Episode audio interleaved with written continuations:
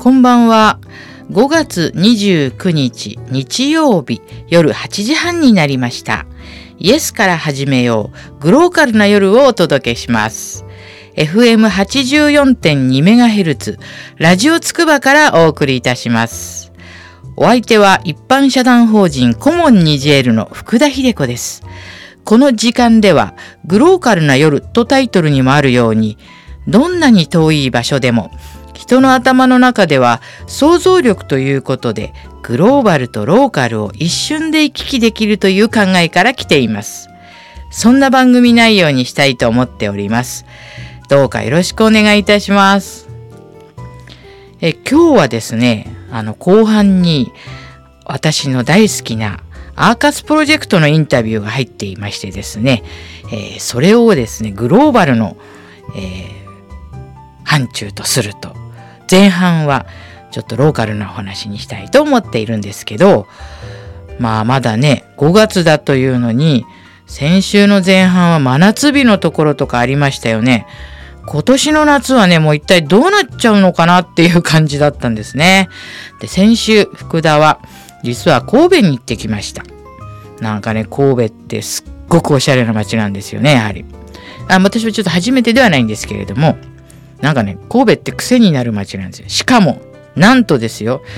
茨城のトレンド、茨城空港から行ってきました。茨城空港で1時間弱でおしゃれな街、神戸に着くという、これ、皆さんぜひね、ちょっと、あの、お試しください。って、あの、なんか、茨城空港さんの回し物みたいですけれども、でも、すごく快適だったんですよ。だって、あの、羽田とか成田行くとね、なかなか飛行機に乗るまでが、まあ、大きいって、まあ、茨城空港が小さいっていうこと言うんじゃないんですけども、なかなか結構、空港って、福田もね、いろんなとこ行きましたけれども、なんか、いろいろいろいろ飛行機の乗り口にたどり着くまでね、結構まあ、あるんですよね。でも、茨城空港は、駐車場もタダですし、止めて、すぐポンって行くと、もうあの、ね、あの、そんなにたくさん便数もね、一日いないのでね、あの、なんていうんですか、こう、手荷物検査とかもすごくもうスムーズですし、そして綺麗ですしね。そしてもう、あの、ギリギリで国内線ですし、もうなんか20分ぐらい前でいいですよ、みたいな感じなんですね。そして乗りますでしょ？そうするともう1時間弱で、もうあのね、その神戸空港に、まだね、神戸空港っていうのはね、できて10年ですからね、まだ綺麗ですよ。そこにね、パッとついちゃうんですよ。だから、まあこのギャップというとね、悪いんですけどもね、でもなんかすごくね、良かったです。そしてあのね、帰りの便なんかは、あの、茨城のね、中学生の修学旅行の人たちと一緒で、なんかね、あの、神戸空港に乗る乗るときに、こう、飛行機に乗るまで透明の外がずっと見える廊下をちょっと歩くんですけどね、なんとその外に、あの、マイクロバスの横に大きな横断幕が貼ってありまして、その中学校のお名前がバーンと茨城の書いてあって、皆さん、帰るまでが修学旅行ですよなんて書いてあるんですよね。なんかすごい親心を感じるような横断幕でね、載ってましたよ、皆さん。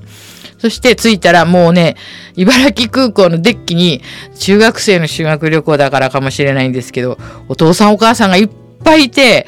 なんかカメラを我が子が、あ、やっと、なんか帰ってきたみたいな感じでね、なんか茨城空港、このアットホーム、その温かさを福田はね、すごい感じました。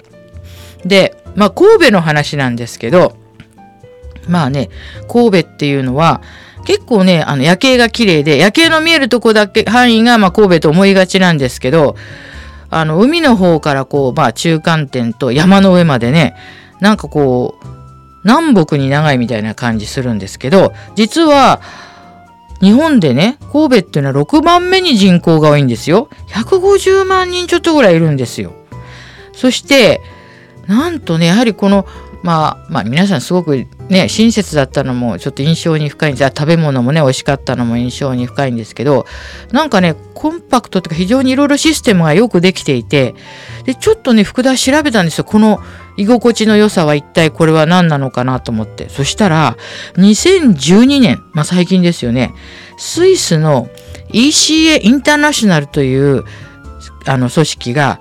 世界400余りの都市のね、気候とか医療サービスインフラ安全性それからねこう大気あのなんかこう空気ですねとかあの生活水準をね調査して発表した世界で最も住みやすい都市の中で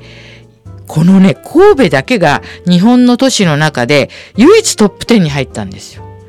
世界全体でなんと5位ですよ。アジア圏ではシンガポールに次いで2位。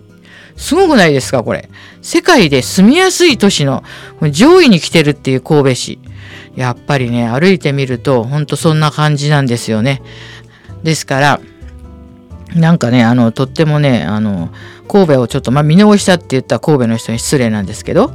海もあって、そしてね、なんとね、びっくりしたのはね、なんかあの、最近できた、あの、港のところに、アンパンマンミュージアムっていうのができてましたよ。なんか子供さんが、まあ、平日でもね、並んでて、あれはね、また一つ、ちょっとあの、来る人たちをね、集めるというか、こう、そういうのにはね、すごくいいかなと思いましたね。そしてね、あの、なんと、えー、ダイヤモンドプリンセスっていうすごい大型客船が止まってまして、初めて福田は、まあちょっと豪華のね、な船旅には縁のない人間ですので、あのね、見ました。千何百人乗れるらしいんですけども、お一つのビルみたいな大きな客船が止まってて神戸だなと思いましたね。あの、これイギリスの国籍というかその船なんですけど、日本の三菱重工が作ったということですけど、まあほんで映画とかテレビで見るような豪華客船が止まっていたり、そしてあの夜景がね、相変わらず本当に綺麗ですし、まああのね、あの阪神大震災、淡路大震災で大打撃を受けた神戸ですけど、まあえー、先週ね、福田が見た限りでは、本当にあの、復興しているというか、街がまた、あの、元気を取り戻していて。ですから、なんかね、きっと私はあの今はね本当に熊本の人も大変だと思うんですけどあのいつかねまた元気を取り戻してもちろんね東大日本大震災の時もそうなんですけれどもいつかねやっぱり終わりの夜はないと言いますからねですからあのなんかね人間というのは日本人ねほんと頑張る力があると私はなんか信じています。というわけで、ま、なんかあのちょっとね今日前半はまあ、ローカルというか、でもインターナショナルの都市なんですけどね、神戸の話をね、ちょっとさせてもらいました。えっと、後半はね、その今日、あの、ちょっと予告でもしたように、アーカスプロジェクトのね、インタビューをちょっとしたいと思っていますので、では、ちょっとまた、えー、後半につなげますね。え今日は、あの、先ほどちょっと、最初にご紹介したようにインタビュー福田のどこでもインタビュー独断と偏見で好きなところに行ってまいりますけれども行っておりますけれども、えー、今日は守谷のアーカスプロジェクトの事務所にお邪魔しております。そして今日は、まあ、いつもね本当にあの急に襲ってお茶を飲ましたりしてるんですけども、ともしげさんと石井さんと藤本さんに、あの、いらしていただいています。じゃなくて、私が来てるんですね、ここにね。はい、皆さん、よろしくお願いいたします。はい。じゃあ、あの、まずですね、ともしげさんに、ちょっとこのアーカスのことをね、ちょっと簡単にお話ししていただきたいなと思うんですけども、よろしくお願いいたします。はい。アーカスプロジェクトはですね、え芸術を通じた地域づくりを推進する芸術文化事業になっております。はいえー、茨城県が主催していまして、え、活動の拠点となるアーカススタジオですね、この守谷市の、え、障害学習施設、守谷学びの里に構えまして、さまざまな芸術文化事業を展開しています。え、その中でですね、えー、メインの事業となっているのが、まあ、私たちあの1994年からここの事業を始めプレイ事業として始めていまして今年で23年目になるんですがアーティスト・イン・レジデンス・プログラムというものをやっています、はい。えー、アーティスト・イン・レジデンス・プログラムっていうのはですね、えー、まあ、アーティストの方芸術家の方をですね一定期間ある土地に招いてそこで、え、滞在制作をしてもらう。でアーティストの支援をして、えアーティストの育成に努めるとという、まあ、あまり皆さんに聞き慣れない言葉かもしれないんですけれどもそういうプログラムをやっていまして、えー、先ほど、まあ、1994年から始めたって言ってるんですけれども、まあ、日本の中ではですねそういったビジュアルビジュアルアート、えー、現代芸術分野ではですねここアーカスプロジェクトはですね、えー、かなり草分け的な存在になっています。はいでアーティスト・インレジデンスプログラムでではですね毎年公募によって、えー、海外からの、えー、若手アーティストを招聘してここ守谷市に、えー、来てもらってですね110日間、えー、滞在してここで生活して制作をしてもらう。でその制作を私たちは支援をしている。でかつですねその制作しているスタジオって言ってるんですけれどもあの、まあ、アーティストたちが何かを作っている現場それ自体をですねあの皆さんに見ていただく。あの展覧会で作品を見るとかっていうのではなくてですねアーティストが作品を作っている姿を見てもらう。また海外からのアーティストと文化交流をしてもらうっていうようなことをメインの事業としてやっています。その他にですね、まあ、日本人のアーティストであったり地域の方々のさまざまなあの創造的な活動を支援するような展覧会を行ったりですねワークショップをやったりですねそういったまあ芸術、えー、まあ、あとは創造的な活動に関わることをですね、えー、地域の中で皆さんと一緒にやっていくっていうようなことを主に年間を通してやっています。簡単ですけどこれがアーカスプロジェクトの紹介になります。ともしげさんありがとうございます、ね皆さんこんな素敵なことをねやっているとこが守谷にあるんですよね。私これすごくねここ好きなんですけどなんかねあのこのアーカスのね皆さんのされてることってだから来たアーティストがいわゆる守谷と融合してなんか出来上がるっていうその守谷っていうところに身を置いて作るのだで作るわけですよね。だから私すごくこれもねまあちょっとね今言い古された言葉ですけど町おこしとか村おこしって言葉ありますけどそれのなんかね世界版みたいなねやっぱ離れたとこから来てここで時間を過ごしてなんか作るってねこれなんか本当に私ねすごくいいことだと思うんですよ。で私はもう本当ね普段ねなかなか力にはなれないんですけどまあずっと応援していきたいなと思うしすごくねこのアーカスさんが好きなんですね福田はね。それでで今日 今日ねあのそれであのちょっと今日はね皆さんにねいろいろねまあなんかこう気楽な感じでお話ししていただこうかなと思うんですけどあの石井さんね今までで、はい、まあ、このアーカスのご仕事されていて一番ね、えっと、印象に残ったことは何でもいいんですけどね。何でもいいんです。あの時にやったあのなんか打ち上げのご飯が美味しかったとか でも何でもいいですからちょっとねそんなお話をちょっとね思いついたことを急に福田のこのみんないつもねインタビューしてる人が福田から何を聞かれるんだろうと思ってね皆さんちょっと結構いつもねどのインタビューする人もね顔に不安がよぎるんですけどもね。でもあのちょっとねそんなことをちょっとお聞かせ願えたらなと思うんですけど。はい、一番驚いたこと。えっとですね私ここを知ったのが1996年のある日曜日にあの日曜美術館って朝やってた時にあね日曜美術館。あれに森や町が出てたんですよ。本当に。それを見た時私美大生であれ自分の町でこういうことやってるんだって言って知ってからまあ、ずっと学生を通してボランティアやったりアーティスト活動も自分でしてながら今この場でこの仕事をしてるっていう自分に今驚いてます日曜日ですかね。そうです、ね、取り上げられてたんだっていうことがそこからなんですよね、うん、守谷でこういうアーティストが国際的なアーティストたちが来てるんだっていうのを学生自分の私にはとても新鮮で、うん、で皆さんがね制作をしている守谷の地元の人たちと交流して何か素晴らしいものを作ってるっていうのをものすごいあの初めショックというか、うん、あのインパクトがあったので。うんつかず離れずとてもあのこういったプロジェクトが今今でこそね日本中でいっぱいありますけど昔からやってるっていうのを知っていられた自分とそ,、の場で今すごく仕事としてそれを、あの展開していけることに、まあ、驚きと感謝となんか嬉しい気持ちで、まあ、それに付随するいろんなアーティストとと出会うこともあったりして、で世界中の人たちが守谷っていう街を知ってるってことがすごいなと思ってます。なんかきっかけってすごいですね。でもねいろいろねそんななんかそれで知って、そして今そこに身を置いてるっていうこの不思議さって感じですよね。その当時の若手のアーティストたちが今世界中でめちゃくちゃ有名なアーティストになってたりするんで。それ意外と知られてないんで一生懸命私たちそれを皆さんにお知らせしてるんですけど。あいいですね。それセレブになってますよねみんな。あそれまた何かちょっとやりたいなっていう 福田思いますけれども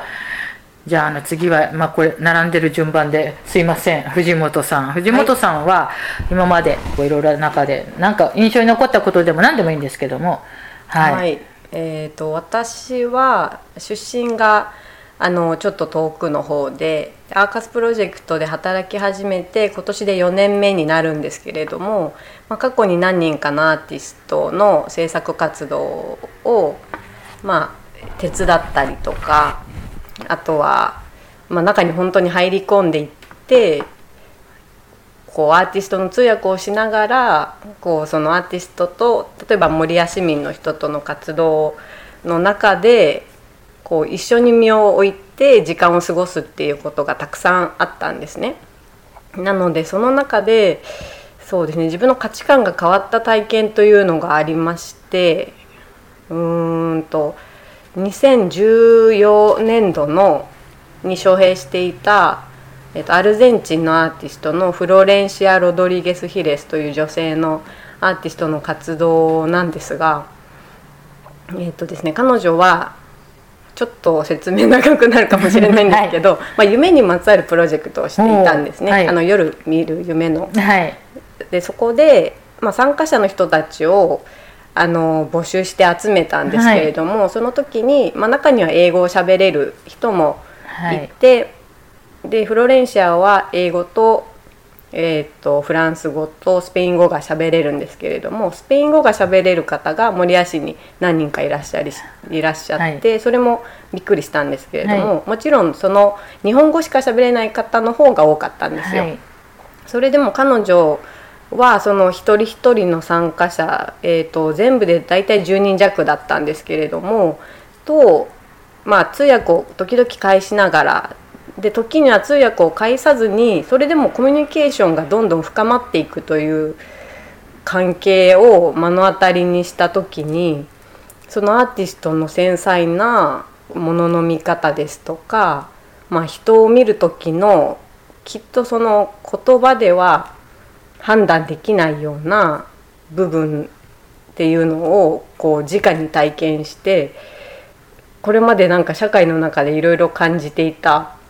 人をねこう見た目とか、うん、あとは話話言葉でどうにかなるこうトリックとかいろんなこうなんかこう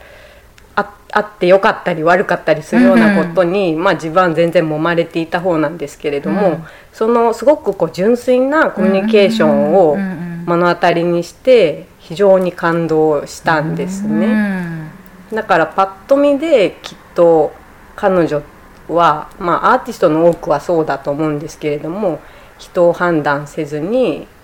かつ私が全然こう発見できなかったその参加者の人たちの美術やってない人の方が多いですけど、うん、のすごいスペシャルな感受性をなぜかキャッチできてそこをこう引き出せるような、うんうん、それは多分まあテクニックというよりはもう彼女がもともと持ってるものかもしれないんですけど。うん。やっぱりそういう丁寧なものの見方とか生き方みたいなものに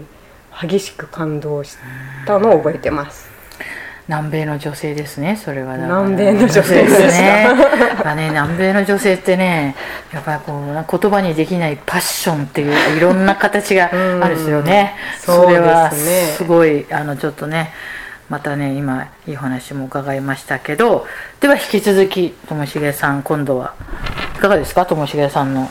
お話は。そうですね、えっと、もう今2人が言ってくれたことがすごくもうどちらも僕の中にもあって、えっと、さっきスタジオって言いましたけど、やっぱりあのここにアーティストがいる滞在して制作している時って作品がこの作品というかまあ制作が生まれるその手前の段階であったりアーティストが何かをすごい考えてるところをみんなに見てもらえたりとかそこに入ってくることができるっていうところでまた新しい何かが生まれるっていうできたものを見るわけではなくて、うんうんその作品なり考え方がこう出来上がっていく過程が見れるっていうのが、一番やっぱりこのレジデンスの面白いところでで僕はそういうことを体験したことがあんまりなかったので、うん。それが体験できるっていうのは一番いいことだなとはいつも、うんいつも思っていますけどね。まああのね、ここちょっとラジオを聞いていただいてる皆さんはわからないと思うんですけど学びの里って元ね小学校なんですよ。で校庭があってそしてこのまあ元教室だった一室がまあこの赤さんも今ね使ってるんですけどねなんか私はここがもうすでにねあのかつては子供たちがここでずっといてなんかねこういうこと言うとちょっとオカルトチックなんですけどいい気でね満たされてってそこがそのこういう風な場になったっていうのがなんかすごくいいことっていうか言葉ではなかなか言えない雰囲気をね出してるんじゃないかなって思うんですよなんか皆さんねやっぱ校庭とか校舎とかねなんかすごく懐かしいでしょうしだからここにこのアーカスさんがこう来てこうなんかっていうのはなんか来るべくしてきたというか生まれるべくして生まれたというかなんかこれがみんなにねやっぱこう愛される一つのね魅力でもあるんじゃないかななんてちょっと思ったりするんですね。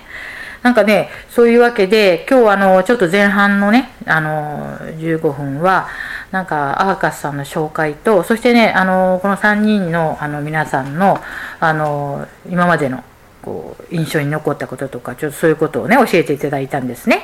ではあのまたねあの次回はまたもうちょっとねまた深い話にね行きたいと思いますよ。今日はまずひとまずちょっと皆さんありがとうございました。ありがとうございました。えー今日はねあのアーカスプロジェクトのインタビュー第1回目だったんですけどこれはねあの学びの里っていう守谷でねあの場所があるんですけどそこに事務所を置いてるんですね。であの私よく遊びに行かせていただくんですけれどもこのね3人のねあのこの、えー、ともしげさんと、えー藤本さん石井さん。石井さんねあのいつもちょっと面白い人なんですよ。なんかそんなこと言うと誤解されますけど。あのねなんかすごくねこの3人の雰囲気も好きで私はね本当にこのねアーカスプロジェクトが、ね、広がってほしいな。皆さん一人でも多くの人にねしてほしいなって思うんですね。であの実はねあの筑波座も大地の星座っていうプロジェクト皆さん覚えてますかね？あの筑波座と守谷座っていう JAXA と共同でこうしたイベントなんですけれども地上に星座を描いてそれを JAXA のあの大地2号から見てこうあのやろうっていうあの金沢美術工芸大学のね鈴木先生があのこうリーダーとなってワークショップを開いたりするすごくね夢のあるイベントだったんですよ。でこの大地の星座今度茨城県北座というのをしますからこれエントリーの受付がまだ6月8日までですので、ぜひね、皆さん、この茨城県北芸術祭実行委員会、まあ、東京事務局03-5545-3627平日の10時から17時まで03-5545-3627こちらの方にちょっと出たい方はね、エントリーしたい方問い合わせてみてください。これは県北でも山側の会場と海側の会場山側は今年6月11日土曜日にワークショップを行います。そしてえ参加説明会ですねワークショップといっても。海側の会場は6月12日の日曜日に参加説明会とワークショップを行います。これ森屋座の時にねあのコモンニジェールもね参加したんですけどもすっごく楽しいイベントでした。あの第1、2号がねこう自分たち反射鏡みたいな持つんですけどそれをキャッチしてあのこれ雨でもねあの雨だったんですけど森屋座をするときは。でもこれ電波とか反射でするので全く雨が降ってもねちゃんと光ってましたよ星座が。だからこれ後でこのねあの鈴木先生がきちっとこうされたあの、まあ、星座のように映っているのを見るとねすごく感動しますのでねぜひ皆さんこの第一の星座 JAXA とのイベント茨城県北座っていうのをねちょっと興味持っていただきたいなと思います。実際、まあ、あの撮影するのは8月11日なんですね。で、それまで電波反射鏡を作ったりするので、もう簡単ですから、これは。これもちゃんと教えてもらえますので、まずはエントリーをしてみることをお勧めします。えー、もう一度言いますね。山側の会場の、えーと、ワークショップと説明会は6月11日。海側の会場は6月12日。エントリーは6月8日まで受け付けております。えー、茨城県北芸術祭実行委員会。こちらがやりますので、ぜひ、あのね、これ、あの、大地の星座、茨城県北座っていう風にね、検索してもらったら詳しく出てますので、絶対これおすすめのイベントなので、あの、皆さん、お友達とかとも、ちょっとね、こう考えてみてください。はい。これね、本当に感動しますよ。うん。ということで、またアーカスプロジェクトも関わっていたこのイベント、これもね、あのややりたいと思うんで、今ね、ちょっとご案内したんですけれども、まあ、このね、アーカスもね、本当に一人でも多くの人に知ってもらいたいと思いますし、また来週、えー、後半のインタビューをお送りいたします。えー、今日はね、あの、なんか、あの、いろいろアートの話と、あとね、神戸の話もね、させてもらったんですけど、あの、福田はね、なんかあちこち本当によくね、みんなにね、寝室鬼没ですねって言われるんですけど、まあ本当にね、そうかもしれませんね。もうすぐ来月の最初はね、長野に行きますよ。本当にあちこちあちこち行ってるんですけれども。では、えー、またね、今日は、えー、5月最後の29日の日曜日でした。えー、なんか気候がね、大変動して、なんか皆さんね、すごくね、体調悪くされてる方もいるんですけど、どうか皆さんしっかりこの気温差についていって、夏を乗り切りましょう。これ自分に言いかせてるみたいな言い方になっていますけれども、皆さんも頑張ってください。では、えー、今日はね、じゃ最後にまた吉野さんからの、あの、また提供していただいた、曲をかけたいと思います。ちょっとね、赤楚のことも思い出して皆さん聞いてください。えー、及ばらぬとめば。では、よろしくお願いします。ではまた来週。